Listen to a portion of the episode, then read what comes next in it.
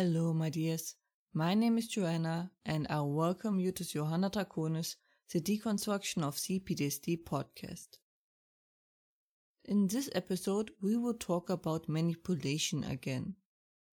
This time, about guilt tripping or about how you have the right to say no. And just no. Welcome once again to the world of manipulation. This time, they don't just put all the blame on you, but now want you to do something too. Once again, I encourage to ask if anything I say is unclear to you or I skip over something. I do that sometimes. So please, if anything like that happens, don't hesitate. After we established in the last manipulation episode that everything is your fault by default, as otherwise the other person would be responsible, which is of course impossible.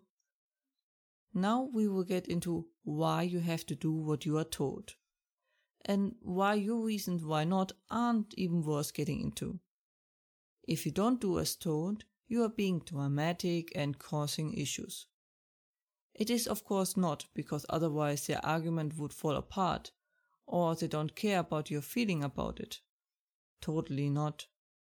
So why are you not just saying yes? I want to quote a very wise person at this point. No is a full sentence. You don't have to give a reason why. You don't have to give a reason why you won't do something. They have to provide one for you to do it. If you want to be sure, test the waters with a small side argument. If they dismiss it or try to rock sweep it, you know where you're at. It is basically a bait. Their response will tell you what you need to know. So in this episode, we will talk about manipulation in the form of guilt tripping. First, we do the overview, then a classic example, and then to a more extreme example.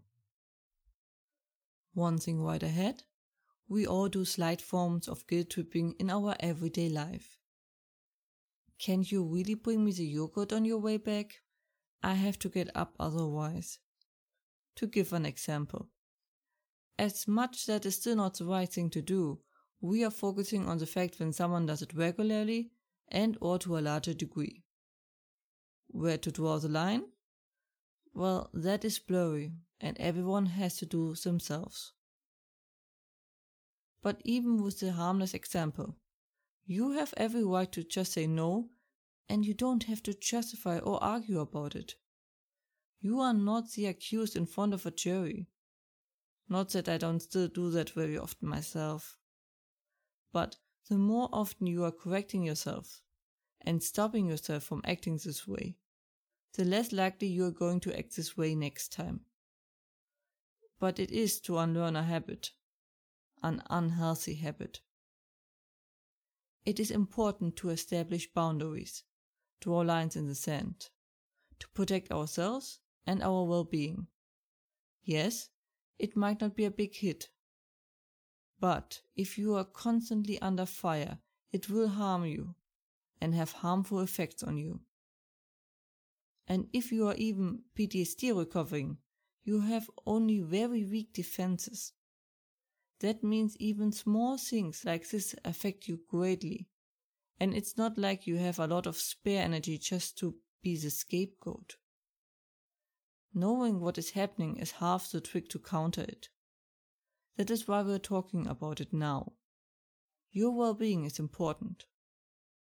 As is your opinion. If someone truly loves you, they think so too. Let us start with one of the classics. Why can't you come to Thanksgiving? Your uncle hasn't seen you in ages and misses you.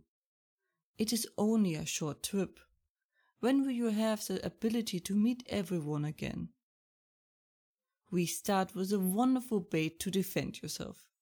Why can't you? Implying there's something inherently wrong with not coming. Like not showing up for work you are demanded to explain yourself. And make no mistake, you need to work early next day or you just came back from a trip that took weeks, nothing is valid. You are wanted there and you better show up. In this context, of course. The next part of the phrase is emotional blackmail. You don't want to make your uncle sad, or? The time is, of course, dramatized. Ages might be even two weeks ago. Time is relative. Not that the uncle was asked. It is implied, of course, that the uncle will be incredibly hurt if you are not coming and will be all your fault. You are not responsible for other people's feelings. Everyone is responsible for that themselves. Third part is minimizing. Short is once again relative. Considering the word, 12 hours is only a short trip. Once again implying you are being in need to explain yourself for not even doing that little thing. This way, of course, trying to preemptively counter any argument of yours by making it appear ridiculous. Even if it is accurate, you don't have to do anything you don't want to, even a short trip. And the last one is the fear of missing out. Also used by greedy companies. Get it now as long supplies last. Sound familiar? If you want to see everyone, that is fine. If you don't, that is fine too. But this way, there is a pressuring to give you the feeling you are at fault if you didn't use this chance to meet them. Everything is a two way street. If you really want to meet them, you find a way. Or FaceTime? Now we get into the bit darker side. I'm just doing this because I love you. Yeah. Or, in other words, look what you made me do. Now, this can only someone pull off you truly care about. Sort of a last attempt. This is one of the few times we hear the reason they are giving themselves. They say, I do it because of my selfless love. That means what I do can't be wrong, right? We have a saying in my family the opposite of well is meant well. If things done with good intention would lead to good results, we would live in a better world. So it is doubtful it is actually the motivation. It is just the official reason, like, think of the children, which are of course forgotten five minutes later. This sentence is shouted while beating their children or kicking them out for their homosexuality, or the like. Up to the lethal end of the spectrum, starting with not allowing the child to eat something.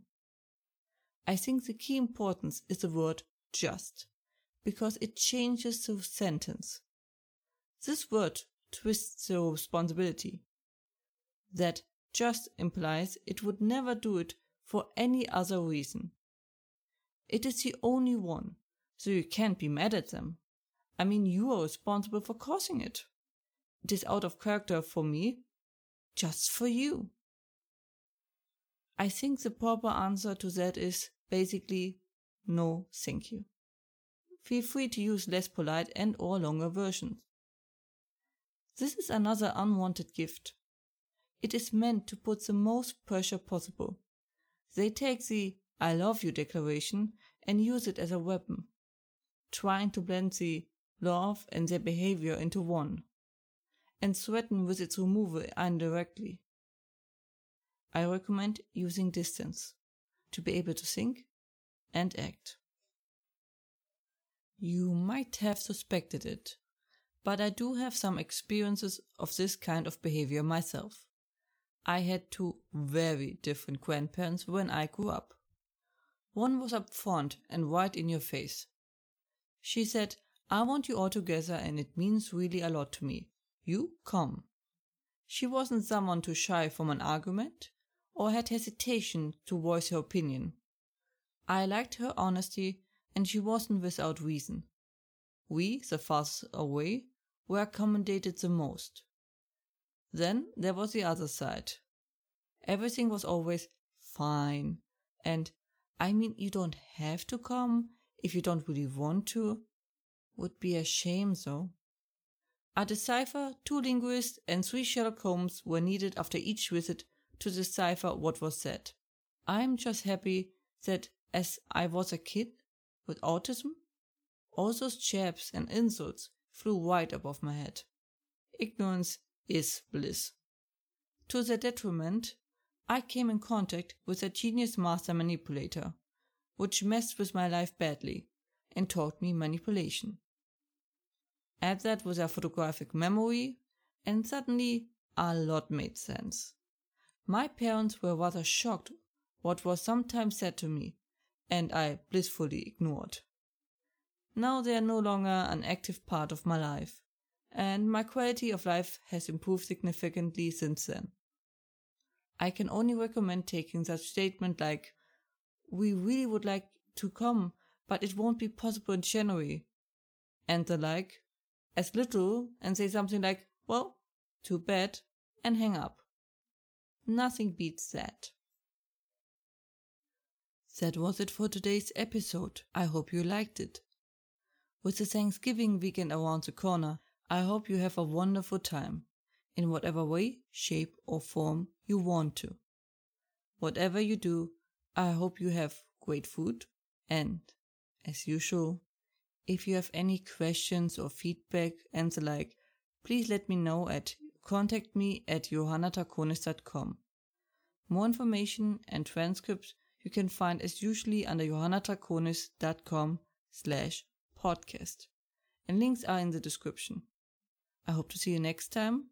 Watch yourselves and have a wonderful time.